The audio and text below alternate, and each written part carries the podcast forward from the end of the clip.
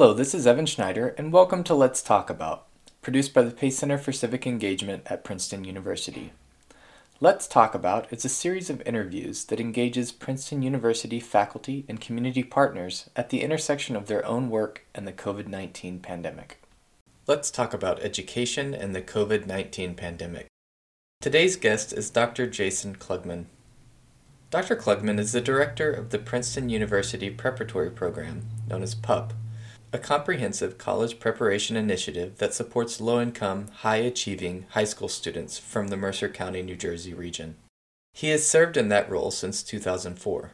Jason earned his doctorate in education, culture, and society at the University of Pennsylvania's Graduate School of Education where he studied the process of becoming an urban teacher and taught courses in urban studies and the foundations of education.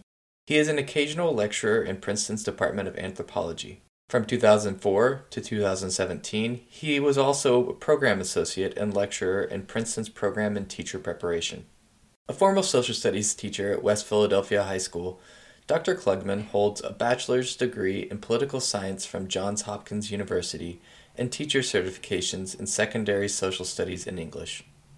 Hey, Jason, how are you today? I'm doing well, Evan. How are you? Good. Thanks so much for agreeing uh, to come on our show. Absolutely. My pleasure. So, a lot of your research uh, focuses on college access and teaching and work through PUPP. Um, what do you see as some of the biggest barriers to college access, and what approach to intervention do you suggest? that's a great place to start the conversation. So we see um, large disparities in the information that is available to students depending on where they're coming from. So students whose parents went to college, who are living in middle class and upper middle class neighborhoods and going to those schools have great guidance around the college admissions process. They have access to um, test prep and tutoring, and sometimes uh, they their families will hire a private counselor to help them through the process they'll take them on a road trip to see colleges and universities and really design the whole college admissions, the search process um, in in a family unit as a family unit. And so for low income students and for students who are the first in their family to aspire to go to college, most of those things are missing. Um, they're typically in schools that lack a lot of the resources around um, sharing information about the college admissions process, about opportunities, um, they have fewer opportunities for test preparation. Uh, more often, we see that students from low income backgrounds don't have the chance to go visit colleges or universities. And you know all of that put together makes the makes the process really challenging and it's challenging anyway i mean it's the applying to college is a really stressful process and so if you have a family that is working you through it that's that's wonderful that also leads to its own amount of stress in terms of families guiding you instead of allowing you to, to, to take the process on for yourself. But then when, if you're doing it all by yourself and you don't have the encouragement from family members or for, from a teacher or a counselor, that makes it really, really hard. What we do with PUPP, which is our, our comprehensive college preparation program that Princeton runs uh, in collaboration with five local high schools in the Trenton Princeton area, is we work with students starting at the end of their ninth grade year. We do a really comprehensive six and a half week summer institute for three years, um, where we do all sorts of academic engagement. So, courses in writing, math, literature, art, science. We have a whole college prep track so the students can do a session uh, their first summer on personal development and think about what their interests are and what their personal strengths are and what their values are. And that starts to lead into that conversation about college the second summer of PUPP, we do um, really targeted test preparation around the ACT, and that continues throughout junior year. And then we do college tours. We do the final summer of PUPP includes a college admissions 101 class. And so that walks the students through the college admissions process. We, of course, bring parents in along the way and help make sure that they're aware of the whole um, range and variation of possibilities in terms of college. Uh, what we need, of course, from parents, you know, when we're looking at financial aid applications and uh, what the family can afford is really important. And so we work through all of that uh, in order to break down some of those barriers. Most of our families don't realize that there are some phenomenal colleges in the country that meet 100% of student financial need. And that's a huge, huge win. But that's a small percentage of colleges. So we, we find ourselves in a really competitive space. Typically, it's only the top colleges, maybe some of the top 100 small liberal arts and, and national universities in, in the country that meet 100% or close to 100% of student financial need. And then the rest of the schools, you know, it's a huge range of variation. So there are a lot of schools that um, have have gone um, to instant decision days and uh, you know really reducing the barriers. So they're they're not very competitive or not very selective. So schools that meet that allow you know that admit 50 to 75 percent of students that apply um, and of course open access institutions as well. Um, but most of those places don't have the kind of financial resources to make it possible for a low income or first generation college student to really uh, be successful as an undergraduate. So we're working through it from all sides uh, of the problem. The one other thing that I would say in terms of intervention is really, I, I guess there's a couple of spaces to start. There's the intervention on the school side, so thinking about having more counselors available in um, school settings so that students can get information that is um, accurate and inspiring and supportive about the application process uh, some schools have intervened by saying, let's just apply to lots and lots of schools. So be really unstrategic and apply to 100 schools. And it's all about the admissions and get as many scholarships as you can. And actually, you can't get more than the cost of attendance in scholarship funds every year. So when you hear about the student who got $4 million in scholarships, they can only go to one school. And so they can't actually use the $4 million. There's, there's you know, it's only the cost of attendance granted cost of attendance at a top uh, expensive private institution is over $300000 for four years. So that you know there are some resources that we need but we need to be strategic about that. So on the school side having having better counseling available um, more access to rigorous high school curriculum is important. Um, more access to resources generally that's that's a larger k-12 education issue. And then on the college side um, i think colleges can can continue to work to partner with schools to help provide some of that support and service. And that's what I'm really proud of doing, being able to do at Princeton.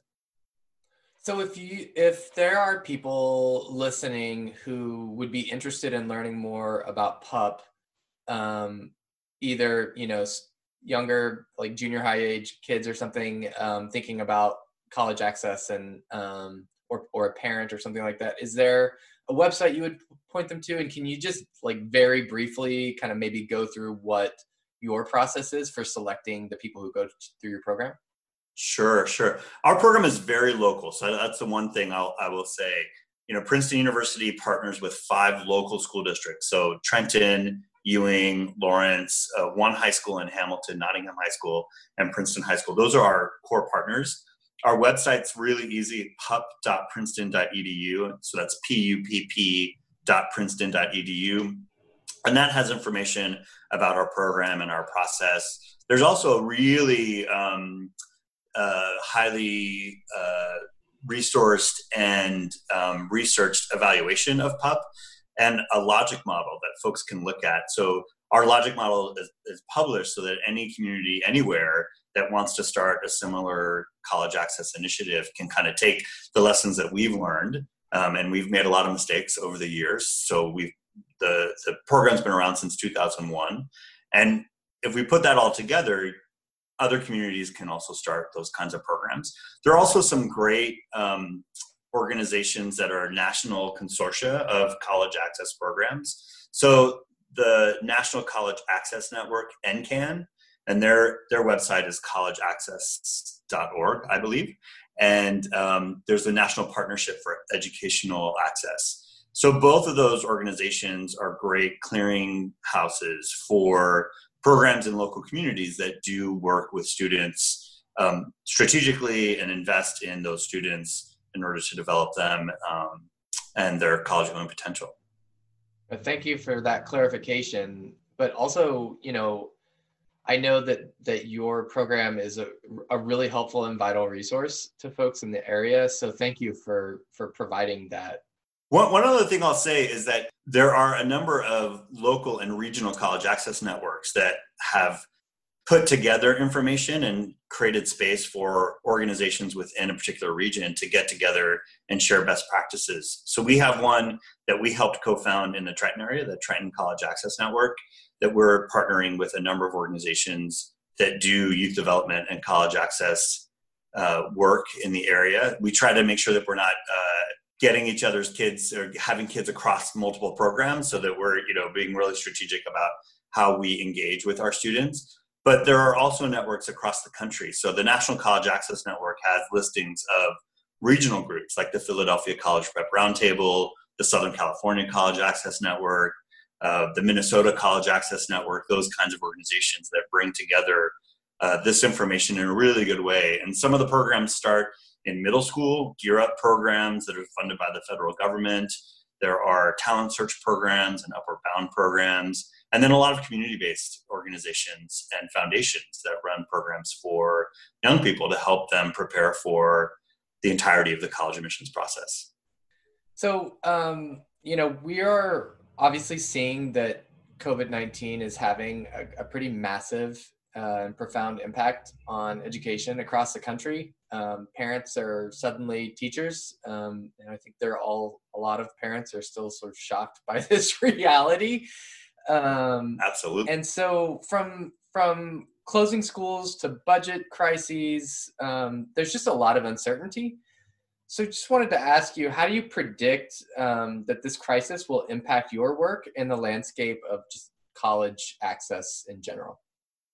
it's so hard to predict um, over the next six months and the next year or so. But there have been some really interesting outcomes already. Um, there's there's been a long movement toward test optional policies in the in college admissions, and so I want to start there. So there's an organization um, called FairTest that um, advocates for test optional and really the elimination of standardized tests in the college admissions process. So one thing that's happened over the last few months is that the SAT and the ACT have had to cancel national testing dates for those two tests. And in response, a lot of colleges and universities have announced temporary and some permanent test optional policies. And it's been really interesting to see. So a lot of the top small liberal arts colleges have said they're going test optional either for a year or they're going to test, they're going to pilot it for two years or three years. Um, one prediction that I might make is that once colleges go to test optional, um, it's going to be really hard for them to walk back into testing required. And so that's going to be really interesting to watch.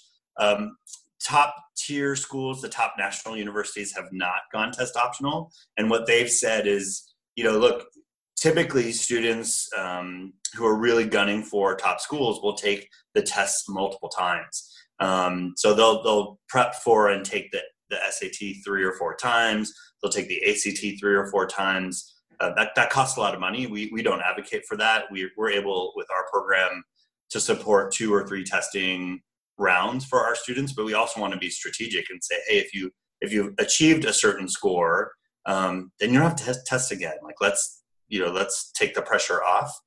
And you know, a few months ago, that the ACT announced that they were going to do subject specific retesting. So the ACT is four subjects and you get a composite score. And once you've done that once, say your science score, your math score was lower than you expected, then you could retake just the math section um, at a future date, and then they'll send that score in to colleges. So the SAT, um, which is run by the College Board, and the ACT are kind of scrambling to figure out, you know, summer testing, fall testing, uh, potentially at home testing, which I think is um, really suspect for all sorts of reasons. Um, and in reaction, colleges have said, look, to the class of 2021 and potentially the classes of 2022, the high school classes, we we are going to be test optional and we're going to look at your grades and your holistic we're going to holistically review your application uh, and some colleges are saying and we're going to look at this process as maybe a permanent solution to equity issues that exist within the testing environment already. So that's been really interesting. The other the other big thing that's going to happen right now with related to the College Board is AP tests. So we have students across the country, millions of high school students who um, who are taking AP classes um, and have signed up for AP tests that traditionally happen in May. Those tests are traditionally three hours long and are given on a national timeline over two or three weeks. And what the College Board has done is they've shifted all of those three hour tests to 45 minute tests taken online at home.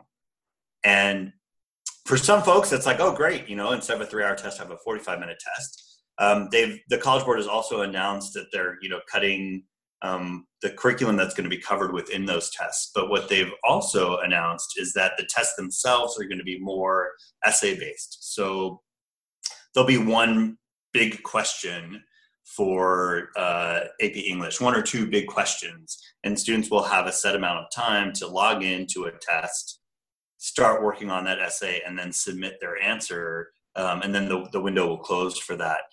And I think for, for students in, in middle income and upper income families that have resources in terms of, you know, the kids have a nice bedroom, they have a nice workspace, a nice desk, good internet access. Um, they've been engaged with their teachers throughout this time where everyone's been out of school. Those students will probably do okay on those tests. But for, for low income students, um, students in rural communities, students in urban communities, where they have um, more cramped living situations. Maybe they've they're sharing a bedroom with a sibling or two, or or with a member of their extended family. Maybe they're working, they're doing all their homework on their phone, on their bed. Uh, doing an AP test in that situation is going to be incredibly challenging. And there's there's a lot of talk about what happens with that test score and potential college credit that will be assigned or not in the process. So I don't I don't know what's going to happen with that. I think I think colleges are going to be stuck with trying to figure out what to do with a test score and assigning college credit. And they may colleges might decide to do a placement test on top of the AP test, um, whether or not they accept credit from the AP score. So that's an area that we're really thinking about. There's also what to do with the GPA. So seniors and juniors, um, their their semester right now, they're it's either their sixth or eighth semester of high school um, might might go pass fail. And how will that impact gpa for a senior that's been admitted to college will pass fail impact their their matriculation um, into college? So will colleges look at a final transcript and say you know you didn't finish out your senior year strong so we're we're, we're going to rescind your your admission? I don't think that that's going to happen but it, it could um, but for juniors and for sophomores that have um, you know a bunch of p's on their uh, for p for pass on their transcript how do we configure gpa and and look at that situation in the holistic review of college admissions is going to be a challenge for my for my colleagues in in the admissions side to really work through. And i know that everyone's thinking about this. Everyone's trying to figure out um, and every day we we learn something new about what's happening in schools um, and with stay-at-home orders and school closures so I think college admissions deans are going to have a lot to work through um, and think about over the next couple of months and into next year's cycle. The other uh, crisis that you know we're going to be really worried about is, is budgets um, and and finances, both on colleges. So colleges are seeing already some significant financial impact of students not being on campus. So the colleges that refunded for room and board um, took a hit financially there. Um, many colleges are are in um, challenging financial straits anyway, so this just magnifies that. A lot of colleges use their facilities in the summer to raise revenue by hosting academic programs and sports camps and conferences, and all of that income is going to be gone. And you know, a place like Princeton is really, really fortunate because of the strength of our endowment and the commitment that the university has made to our students and the community. We're probably going to increase our financial aid budget to to acknowledge the impact on families that are coming to Princeton, sending students to Princeton. Right? Um, most colleges don't have that kind of resource. Some will be able to make commitments to students and keep the financial aid budgets where they are but many colleges are going to struggle. And so that's another area where we might see um, colleges closing colleges merging. Uh, we just don't know. That that's going to be a, a big area of impact. The, the last thing that i'll say and um, i know this is kind of a long long-winded answer to a big question is that for programs that do for folks that do college access, a lot of our work is in person. You know, with in community with our scholars, in our case, um, with our teaching fellows, with our staff, and that's all been disrupted. So just as schools have been disrupted and teachers are learning how to be teachers at home and manage home while they're managing Google Classroom or Zoom conversations or any number of new technology, whether that's turning their bathroom into a dry erase board to do math on the on the marker board that that the, the bathroom can be your um, the, the shower can be a dry erase board in some in some showers. Uh, some of those um, shower fitters that actually actually work as bathroom fitters becomes a dry erase board. Um, how do we do all of that in, in a space where we're typically in really close contact with with our students? And um, how do we continue to nurture the communities that we have? Um, has been a conversation that all of us are having and um, some with just our own teams and some across these networks to try to share best practices in this moment.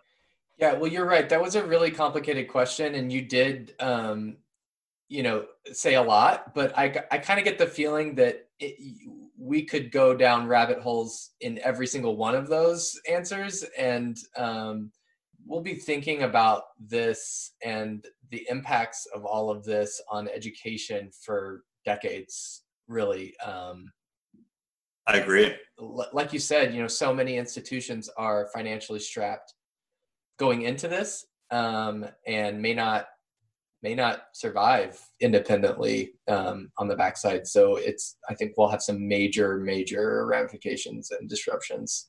Yeah, just on the point of disruptions, I mean, for again, I mean, I, I think what we're seeing is um, the inequalities that are in our system are just being magnified in, in really crucial and critical ways. So, a, a, family that has some resources, whether one of the parents is, is not working because they're they're they're able to not work right? And so there's there's uh, two parents in the home and and a parent can manage um, education for their their children.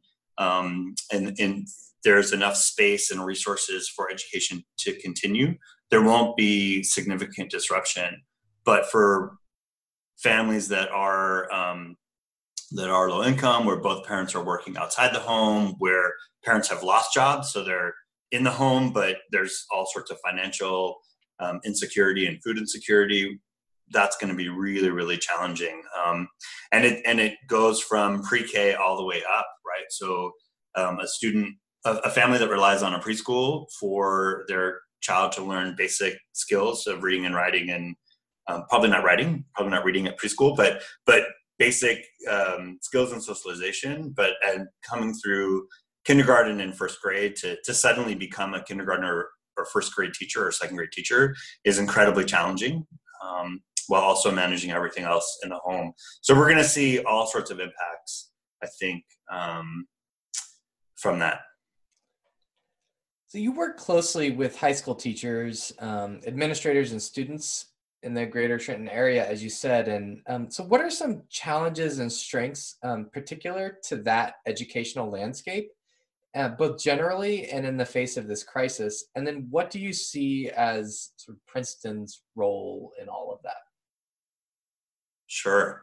Well, I think we're seeing both in, in, the, in the Trenton region and, and across the country, we're seeing an extraordinary amount of creativity uh, among our teachers and school administrators to try to reach uh, and stay connected with their students and to make sure that what they're providing their students is um, as let's call it up to par as possible, but also recognizing with compassion the, the new reality that their students are facing, right? So that's the balance that we have to create.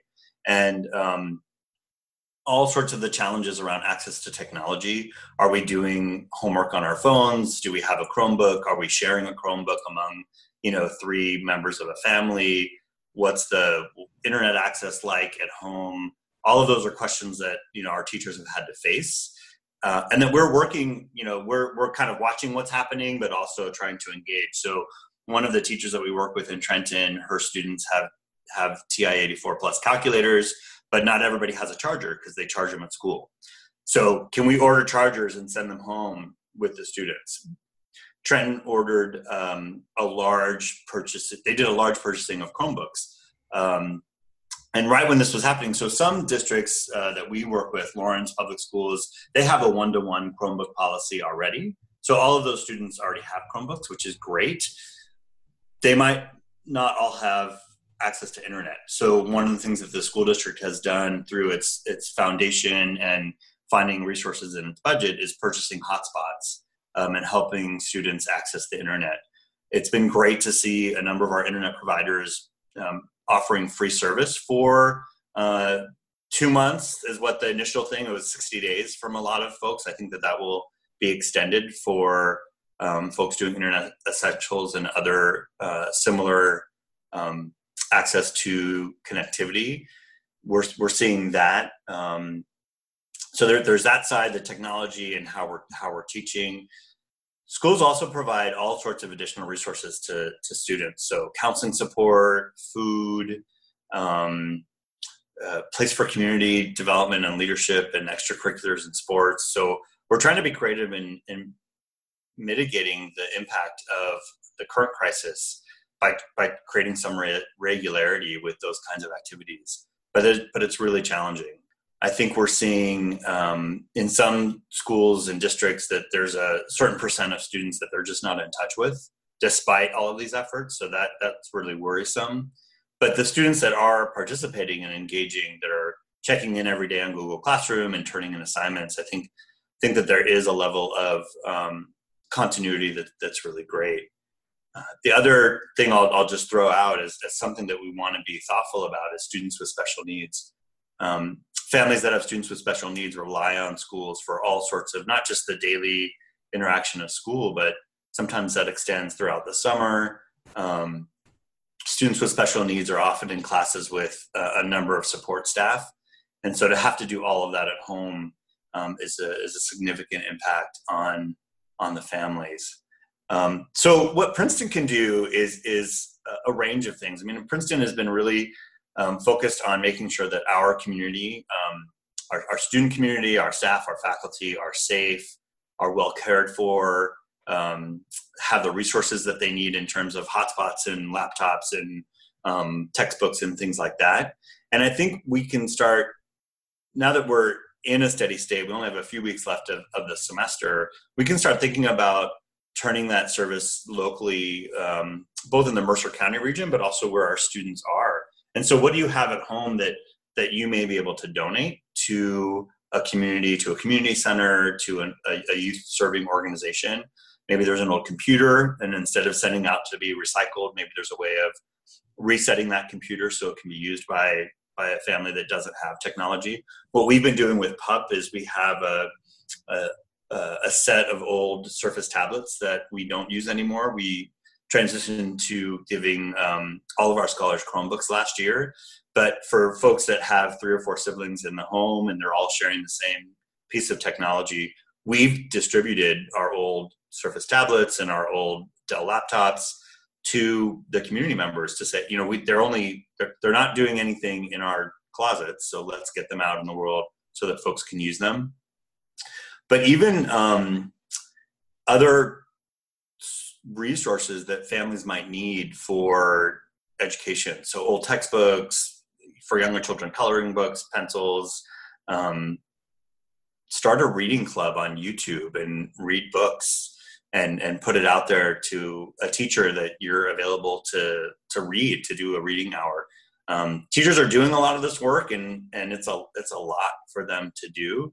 So if they can have um, some classroom aides that are remote and um, willing to engage in um, in a way that is strategic and meaningful and safe. Um, I think that that's also something that we could be doing. I actually have a daughter who has special needs, and uh, we're in uh, Hopewell Township School District, um, and we have, you know, actually we just had an IEP meeting on I think it was Monday, um, and we we were so effusive in our appreciation because we know the challenges of doing this stuff remotely because we're trying to do it ourselves in our yeah. own work and um, you know we feel yeah. really appreciative of the support that we're getting but also see the real challenges of getting you know our daughter the support that she needs luckily we have in-home nursing so that really helps a lot because that it's the same nurse every day, and she went to school with our daughter, so she's very familiar with all these things. Um, mm. can kind of supplement. Um, but yeah, but yeah, the, those those challenges are real. Um, the other thing I was going to say is uh, I'm on um, the urban ministry cabinet at uh, Princeton Theological Seminary, and I know one of the things that they are supporting are additional food, um, you know, for families of that had kids yeah. that they were getting, you know, their breakfasts and lunches at school, and now they're not. And so um, I know that a lot of people have done a lot of work to to fill the gap there, um, but it's an ongoing need because you know obviously the food gets eaten, so you have to replace it. Yeah, and and you know we we have to be thinking about how we sustain those programs for the long haul, right? So you know to do something two weeks in an emergency is one thing, to do it for two months is another, and then we're thinking about summer. So in in summer we might have you know a different configuration of of where students are going on a daily basis, but you know no one's going to be going to summer camp this summer because uh, uh, particularly in the state of New Jersey, I don't think that we're going to have camps open. And so, how are we supporting everyone um, in these in this situation? This, our abnormal times. Um, that that's going to be a, a real challenge. One of the things I was also thinking about prior to us getting on the phone today or on Zoom today was that you know also just a sense of being kind. Um, stay home and follow the rules. You know when when your your governor is giving some advice uh, and when the CDC is giving advice about uh, what's happening in your community, really taking a minute to think about okay, what is happening in my community and how might um, I be helpful in this moment, despite the challenges that I'm facing. So I'm facing my own challenges. Maybe I need to get out and get some fresh air and take a walk. Um, okay, let's do that. How can we do that safely? Um, but there are other things that we can we can we're just going to have to put off for a while until we get through this particular crisis. Yeah, there's a lot of people making a lot of sacrifices, um, and it's it's both inspiring and challenging, and you know, infuriating at times too. And you know, it's like I think I think it's an opportunity to practice, um, you know, community care and um, yeah. have have patience with each other, but also have appreciation yeah. Evan, I'll share one of the things that we did with PUPP. So we we have throughout the academic year regular after school sessions with our scholars. So our we have graduate students who serve as teaching fellows, and they meet weekly with our students uh, at the at the local schools. And so, of course, immediately we replace those sessions with Zoom meetings. So the expectation is, you know, we still have this time. It's still your PUPP time, and we're going to continue with our academic work in this time. And we might create some space for everyone to introduce your pets because your cat is going to walk through the screen or to you know make a cd cover of a song that you've decided represents how you're feeling during this stay at home time right so we've, we've taken a little bit off of the the rigor the academic rigor not too much because the scholars actually enjoy the expectation and, and getting so they're having debates and they're writing papers and they're making speeches and they're engaging. Um, they're watching clips from YouTube, TED Talks, and and uh, other kinds of media. We're we're trying to figure out how to um, have our theater excursions just like we would during the school year because those those were canceled. Uh, we we would have gone to the opera today. Uh, this Wednesday, April twenty second. We were supposed to see a final dress rehearsal of Madame Butterfly at um, Opera Philadelphia we decided that we're not going to do the opera. It's available on, you know, from the Met online. We could watch opera together on Zoom, but we did watch the musical Memphis um, together in kind of a Zoom meeting, uh, shared experience. And as much as we can do that to sort of create some sense of that. Normalcy in this abnormal time is also important. So creating community you know it is about celebrating and preparing for you know we're preparing for college. We're, we're celebrating the admission of our senior cohort and where they're going to college.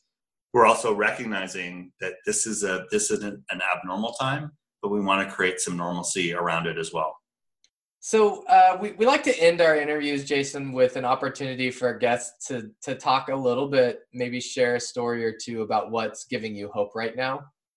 So I think for me, the the creativity that I'm seeing from my colleagues as we work through um, this moment, it really gives me hope. You know, we're it, it's interesting to see how we've innovated as a team. So the PUPP team, you know, we meet three days a week.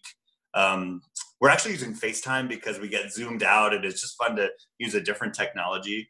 Um, so my team is awesome, and we're we're maintaining our recruitment process of, of ninth graders right now. That's all become a virtual pro- process. Instead of doing interviews, we've had students submit videos. We, we gave them a series of questions and uh, um, some directions how to upload a video. And so that that's really, I mean, the, the fact that students have been doing that gives me hope that they're still interested in, in participating in our program and thinking about their educational future really gives me hope. Um, so that that creativity and innovation, um, I, I love, you know, I've always been a huge fan of the arts. Uh, the arts are critically important to my my own life and and my wellness and how I engage with the world.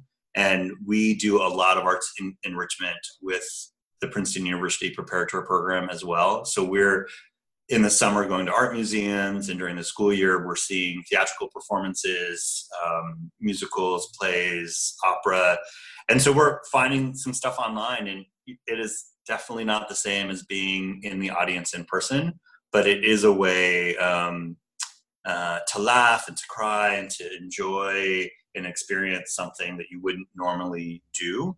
And so the more that we see, whether it's the Zoom conference concerts that are that are popping up uh, to raise money for folks, or the release of um, of recorded uh, Broadway productions or local productions of plays um, we're trying to explore those as best we can. And so that is keeping me grounded and keeping me hopeful right now. Jason, thank you so much for your time. This has been really uh, interesting, a little bit overwhelming, I think, you know, just in terms of education is such a huge topic, obviously, and there's there's so many different yes. aspects to it. But um, I think we we really benefited from you know your expertise and knowledge and helping to break down the different pieces and and think about it comprehensively so thank you so much that's been my pleasure thanks thanks for having me You've been listening to Let's Talk About, a production of the Pace Center for Civic Engagement. This podcast is intended to be informational only and does not reflect nor represent the views of Princeton University or the Pace Center for Civic Engagement.